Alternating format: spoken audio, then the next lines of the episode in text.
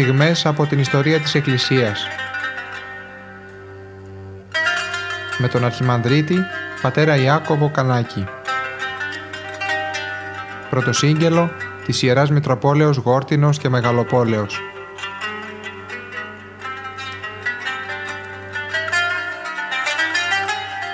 Αγαπητοί ακροατές χαίρετε. Συνεχίζουμε το βίο του Αγίου Σιλουανού. Έχουμε φτάσει στο δεύτερο μόλις κεφάλαιο στους μοναστικούς του αγώνες. Ξεκινάει την πάλι αυτή στον πνευματικό στίβο Άγιος και δεν θα ξεχάσει βέβαια την παρουσία, την εμπειρία, την επιφάνεια του Χριστού ε, στη ζωή του που σίγουρα είναι αυτή που αλλάζει τη ζωή των ανθρώπων. Δεν ήταν δυνατό να μην επιδράσει αυτό που έζησε η παρουσία του Χριστού στην εξέλιξή του γενικότερα στην πνευματική ζωή. Δεν ήταν δυνατό να μην προκαλέσει τις πλέον βαθιές αλλαγές στην ψυχή και στη συνείδησή του. Εξωτερικά βέβαια η ροή του βίου δεν άλλαξε και πολύ. Πανέμεινε εν το αυτό διακονήματι στο μήλο, δηλαδή το διακόνημά του ήταν στο μήλο και η κατανομή του χρόνου συνεχιζόταν όπως και πριν, όπως όριζε η γενική τάξη της μονής. Προσευχή στο κελί, πολύ ωραίες ακολουθίες, πολύ ωραίες ακολουθίες στο ναό, κοπιώδεις ημέρες με και τα διακονήματα αλλά και τις φυσικές ανάγκες, δηλαδή τη διατροφή, την ανάπαυση, τον ύπνο. Για όλους η τάξη είναι κοινή, αλλά για τον καθένα υπάρχει διαφορά δική του. Και αν έκαστος έχει την προσωπική του αυτή, αυτή ζωή και ο Σιμεών έχει τη δική του. Δηλαδή ο κάθε ένας μοναχός ναι μεν ακολουθεί το πρόγραμμα ε, της μονής αλλά έχει και χρόνο έτσι ώστε να ασχοληθεί και με πράγματα που τον ενδιαφέρουν περισσότερο και τέλος πάντων ενώ υπάρχει ένας κοινός αγώνας η πρόοδος του καθενός δεν είναι ίδια. Τη στιγμή της εμφανίας του Θεού η όλη αυτού ύπαρξη ένιωσε, πληροφορήθηκε ότι συγχωρέθηκαν τα αμαρτήματά του. Εξέ λοιπόν οι φλόγες του Άδη οι οποίες ευρυχόντο πέριξ αυτού γύρω του έπαυσαν οι βάσανοι, τα βάσανα. Τα βάσανα των των σκέψεων του Άδου τα οποία τον είχαν ταλαιπωρήσει για πολλά χρόνια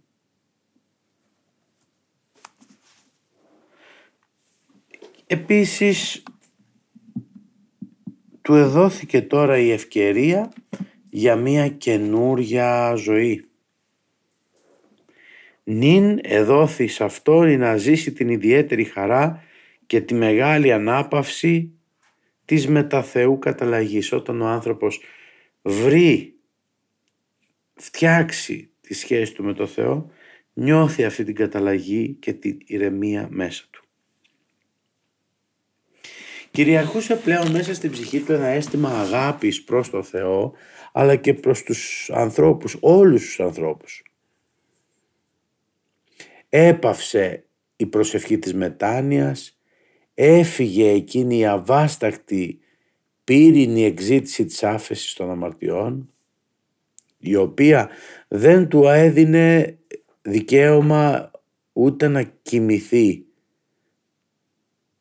Δεν του έδινε, δεν έδινε ύπνο της βλεφάρης της οφθαλμής. Το πρώτον καιρό μετά την εμφάνεια του Θεού η ψυχή του Σιμεών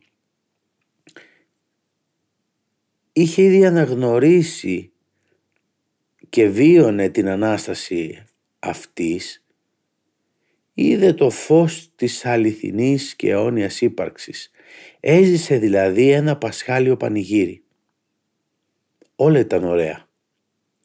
Ο κόσμος μεγαλειώδης, οι άνθρωποι ευχάριστοι, η φύση ανέκφραστος ωραία, το σώμα άλλαξε, έγινε πιο ελαφρύ, δυνάμεις προστέθηκαν, ο λόγος του Θεού χαροποιούσε την ψυχή του, οι αγρυπνίες στο ναό, οι προσευχές στο κελί γινόντουσαν γλυκές. Υπήρχε ένα υπερχείλισμα χαράς. Η ψυχή σπλαγνιζόταν τους ανθρώπους και προσευχόταν για όλο τον κόσμο. Κάποια φορά μετά από μια ολονύκτη αγρυπνία όπου ο αδελφός Σιμεών διακονούσε στην τράπεζα επεσκέφθη αυτόν εκ δευτέρου η χάρις όμοια κατά είδος με την πρώτη αλλά μετά την ως ο λιγοτέρας δυνάμεως. Βαθμιδών η αισθητή ενέργεια μειωνόταν. Στο νου του διατηρεί το η μνήμη του βιώματος, πριν όμως η ειρήνη και η χαρά στην καρδιά μειώθηκαν και αντί αυτών εισέδισε ένας φόβος εγκαταλείψεως από τον Θεό. Βρισκόταν σε μία απορία. Πώς συνέβη αυτό; Ο αγώνας της νηστείας, της αγρυπνίας, της προσευχής συνεχιζόταν απαραλάκτος και εντατικός κι όμως το φως και η αγάπη μειωνόντουσαν. Η δε ψυχή θλιβόταν και νοσταλγούσε τον απομακρυνόμενο Θεό. Άρχισε προσωπική προσεκτική αναζήτηση λύσης της διαρκώς αυξανωμένης αυτής απορίας. Έψαγνε να βρει γιατί μειωνόταν η χάρις στις συμβουλές του πνευματικού αλλά και σε βιβλία στα ασκητικά έργο των Αγίων Πατέρων. Ο νεαρός μοναχός έμαθε περί αυτού ότι καταξιώθηκε σπάνιας και εξαίρετης δωρεάς αλλά δεν μπορούσε να καταλάβει διατί ο πληστής φωτός θεογνωσίας νους του παρά τον αγώνα της στηρίσεως των εντολών πάλι σκοτιζόταν εξ οραμάτων δαιμόνων ήτινες εξέλιπων των πρώτων καιρών μετά την εμφάνεια του Κυρίου. Ο Σιμεών πλήρης απορίας πήγε, μετέβη στον παλαιό Ρωσικό να ζητήσει εκεί κάποια συμβουλή παρά του γέροντα Ανατολίου.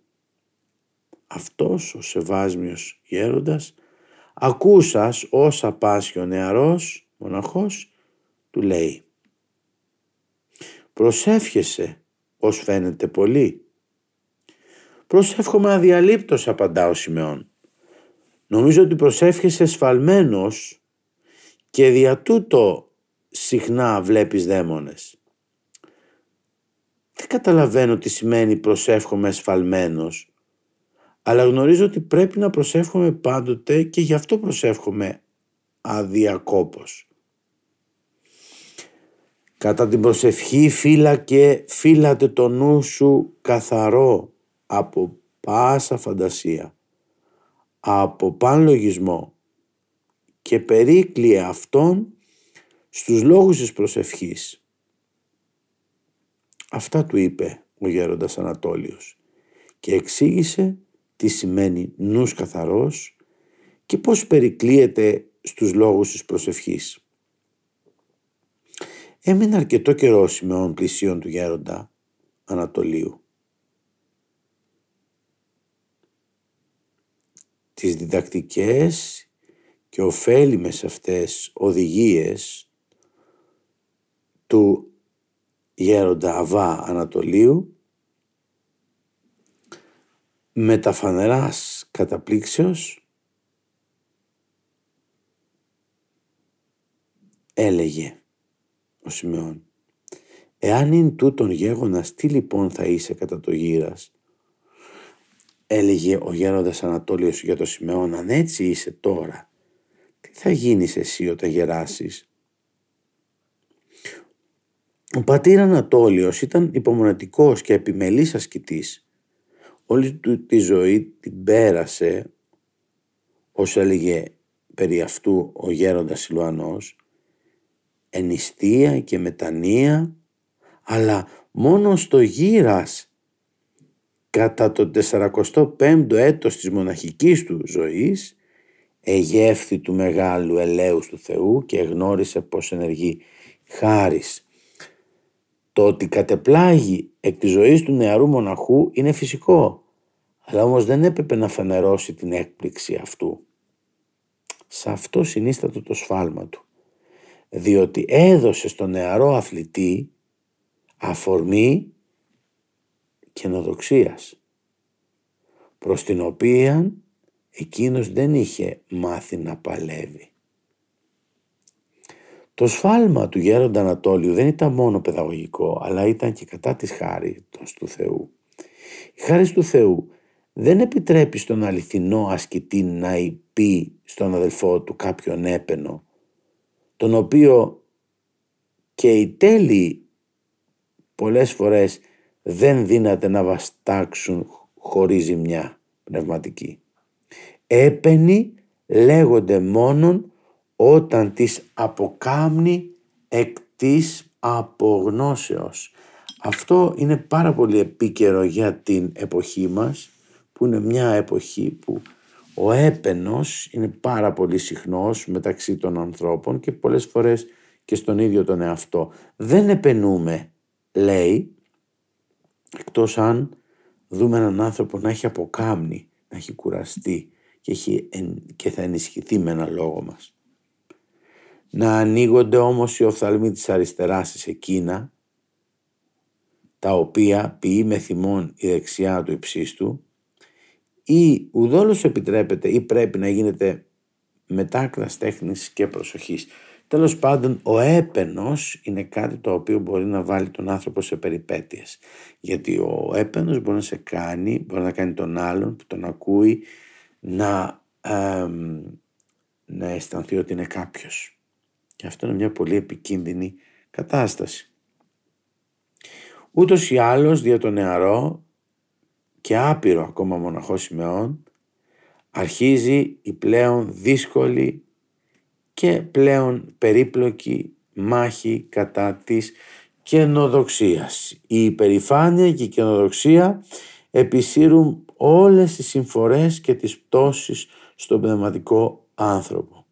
Η χάρη εγκαταλείπει, η καρδιά ψυχραίνεται, η προσευχή ατονεί, ο νους διασκορπίζεται και οι εμπαθείς λογισμοί αρχίζουν να προσβάλλουν αυτόν.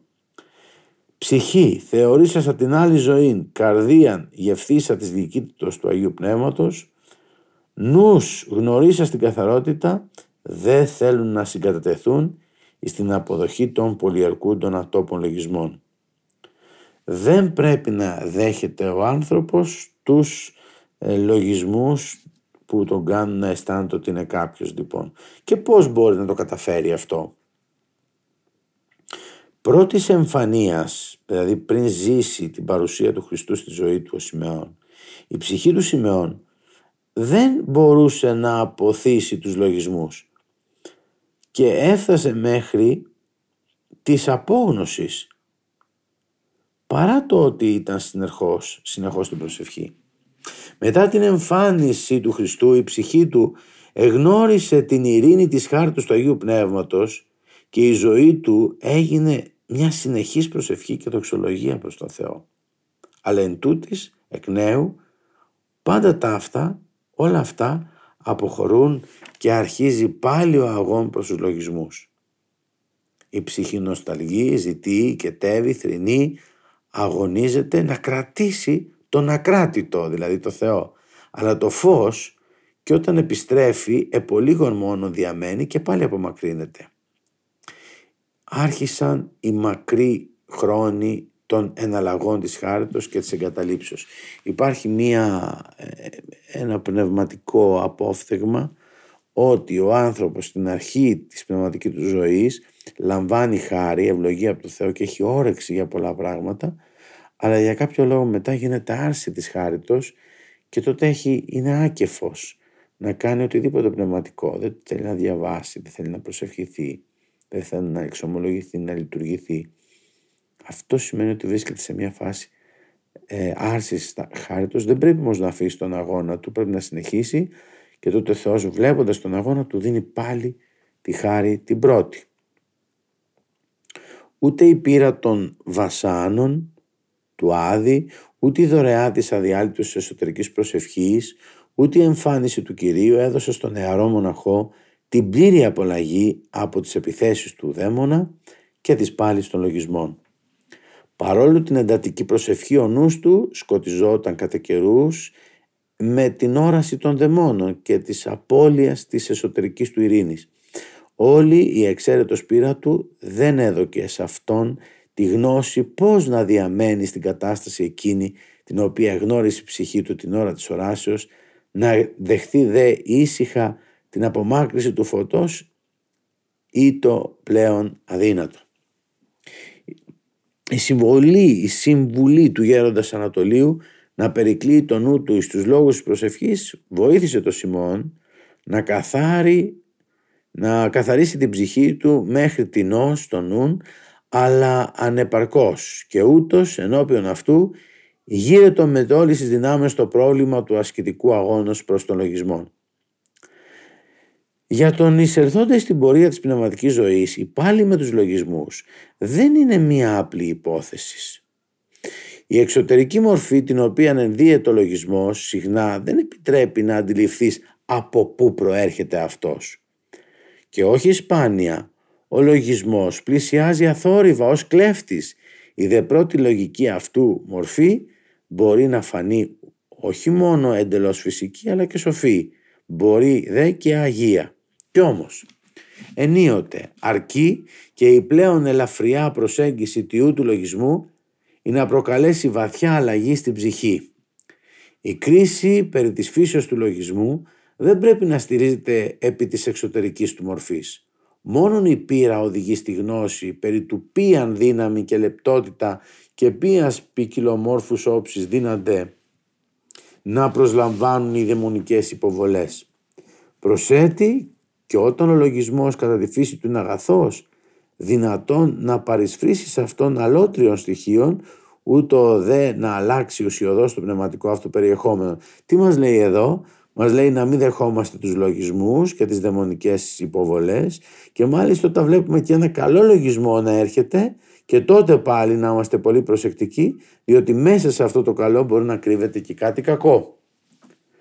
Ο λογισμός είναι το πρώτο στάδιο της αμαρτίας. Η εμφάνισή του στη σφαίρα της συνειδήσεως δεν λογίζεται αμαρτία. Δηλαδή το να σκεφτείς κάτι πολλές φορές δεν το ελέγχεις και αυτό δεν μπορεί να θεωρείται αμαρτία, αλλά είναι μόνο η πρόταση αυτή.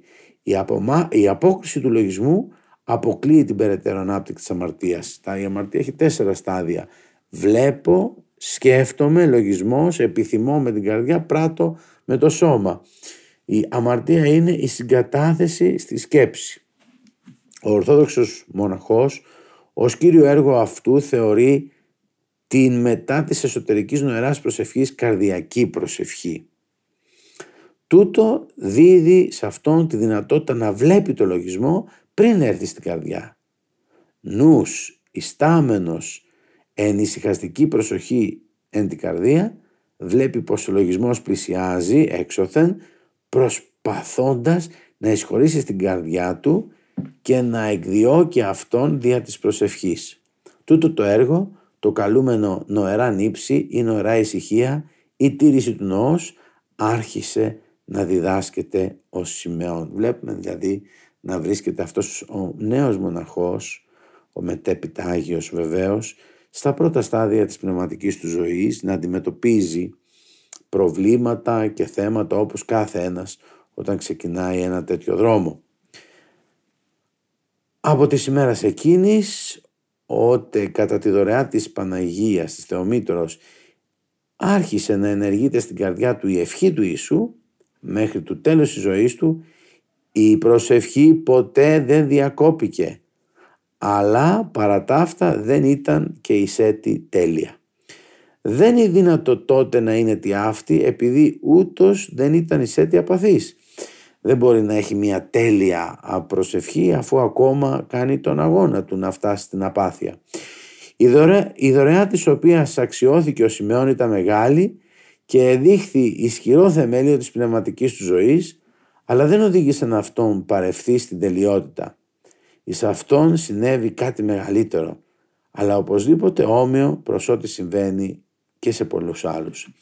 Δια της φλογεράς ορμής αυτών φτάνουν στην αδιάλειπτη προσευχή, αλλά μη όντες και καθαρμένοι από τον παθόν δια της μακράς ασκήσεως, παρά την ενέργεια της προσευχής, πίπτουν εις το κατά το πάθος, κατά το πάθος αμάρτημα. Ο ασκητής δεν μπορεί να ικανοποιηθεί δια της τιάφτης καταστάσεως. Και να ολοκληρώσουμε σήμερα την ε, επικοινωνία μας διαβάζοντας λίγο ακόμα από αυτό το κεφάλαιο των μοναστικών αγώνων του Σιμεών του Αγίου Σιλουανού. Ο αδελφός Σιμεών δεν εγνώριζε η να τηρεί το νου και ούτω προσευχόμενος δεν αναχέτιζε την ενέργεια της φαντασίας δια της οποίας επενεργούν οι δαίμονες. Η αναπόφευκτη εις πάντα αρχάριον φαντασία επιφέρει παραμόρφωση στην πνευματική ζωή. Ή της όμως καθώ αναπόφευκτος κατά την αρχική περίοδο δεν θεωρείται πλάνη. Οπωσδήποτε όμως ο αρχάριος οδηγείται βαθμιδών εξ αυτού του είδους προσευχής εις έτερον σε άλλον, όπερ συνίσταται εις το περικλίν των νουν εις τους λόγους της προσευχής. Η μορφή αυτή της προσευχής είναι δυσκολοτέρα κάπως και ξηροτέρα, αλλά προτιμάται ως πιο σωστή και λιγότερο, λιγότερο επικίνδυνη.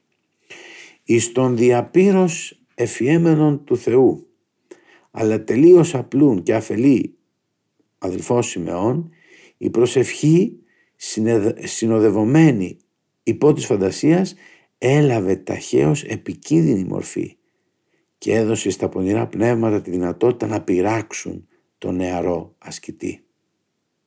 Και το αλότριον εκείνο φως, δια του οποίου πυρώθη μία νύχτα το κελίον του, και εφώτισε και τα έσω του σώματος αυτού και εκείνες οι τερατώδεις μορφές οι οποίες τη νύχτα γέμιζαν το κελί του έτσι δε και την ημέρα ενεφανίζονται σε αυτόν και συνομιλούσαν με αυτού πάντα ταύτα και οφορούσαν μεγάλους κινδύνους. Βλέπουμε εδώ πέρα ότι ε, ο μοναχός αυτός, ο ασκητής, ε, ήδη έχει προχωρήσει στο δρόμο της πνευματικής ζωής και πλέον δεν κρύβεται ο διάβολος πίσω από πρόσωπα και πράξεις αλλά εμφανίζεται σχεδόν ο ίδιος για να τον φοβήσει και να τον οδηγήσει σε λάθη. Είναι αληθι, αληθές ότι σχεδόν όλοι οι Άγιοι ασκητές πέρασαν από το στάδιο του αγώνα αυτού προς τους δαίμονας και είναι φυσικό να συναντήσεις αυτούς στην πορεία της πνευματικής τελειότητας. Αλλά πώς ήταν εκείνοι οι οποίοι υπέφεραν εξ αυτών και ζημιώθησαν, πόσοι έμειναν μέχρι τέλους του βίου τους ασθεν, ασθενείς ψυχικά, εξέστησαν το φρενών, έχασαν και την, τα, τη λογική. Έφτασαν στη φοβερά απόγνωση και στο τέλος χάθηκαν. Πόσες αυτοκτονίες και παντός είδου εγκλήματα δεν διεπράττοντο εν το κόσμο ως επακόλουθα δαιμονιώδους πνευματικότητος; Εκείνος ο οποίος διεξήγαγε κατά αυτόν αγώνα, αυτός γνωρίζει πόσο είναι συσσαγωγικά σοφή και συχνάκης κολακευτική προς όσους δέχονται αυτούς τους λογισμούς και πόσο λυσαλέοι προς αυτούς αποκρούν αυτούς. Όσες φορές συμβαίνει στον ασκητή ό,τι συνέβη εις τον αδελφό Σιμεών. Ο πνευματικός πατήρ εντείνει όλη την προσοχή, προσοχή αυτού. ο μοναχός πρέπει να έχει πολύ στενή σχέση με τον πνευματικό έτσι ώστε να παρακολουθεί καθημερινά τη ζωή και τους λογισμούς. Η πάλι προς τους δαίμονες δεν πρέπει να εμβάλει φόβο αλλά δεν πρέπει να φοβηθείς από αυτήν την κατάσταση της μάχης δηλαδή με τον διάβολο. Ο φόβος είναι ήδη ήττα κατά το ίμιση. Η εμφάνιση αυτού ατονεί την ψυχή και καθιστά αυτήν προσιτήν στο δαιμονικό βιασμό. Ο αδελφός Σιμεών ήταν απλός, αλλά ανδρείος. Εν τούτης, να μείνει ήρεμος με όλα αυτά που άρχισαν να τους συμβαίνουν δεν ήταν και μια απλή υπόθεση. Διαβάσαμε αγαπητοί μου σήμερα από τους αγώνες τους μοναστικούς που έχει ξεκινήσει ο, στο βίο του Άγιος Ιλουανός και είδαμε πως ε, υπάρχουν πολλοί τρόποι δια των οποίων ε, ο ασκητής ε, δέχεται πόλεμο. Θα είναι οι πόλεμοι που λέμε εκ δεξιών και εξ αριστερών. Και είναι μεγάλη υπόθεση να βρίσκεται δίπλα ένας έμπειρος πνευματικός για να τον συμβουλέψει και ο ίδιος βέβαια να είναι πάντοτε με ένα ταπεινό φρόνημα προκειμένου να μην παρασυρθεί από όσα του λένε και κυρίως από, τις, από τους επένους που του λένε. Θα συνεχίσουμε όμως το βίο του και τη διδασκαλία του από αυτό το υπέροχο βιβλίο Άγιος Ιλουανός Αθωνίτης του Αρχιμανδρίτου Σοφρονίου μια έκδοση που έγινε στο Essex της Αγγλίας. Θα συνεχίσουμε να μελετάμε το βίο και να κάνουμε μικρά σχόλια επί των ε, αναφερομένων στο βίο αυτών.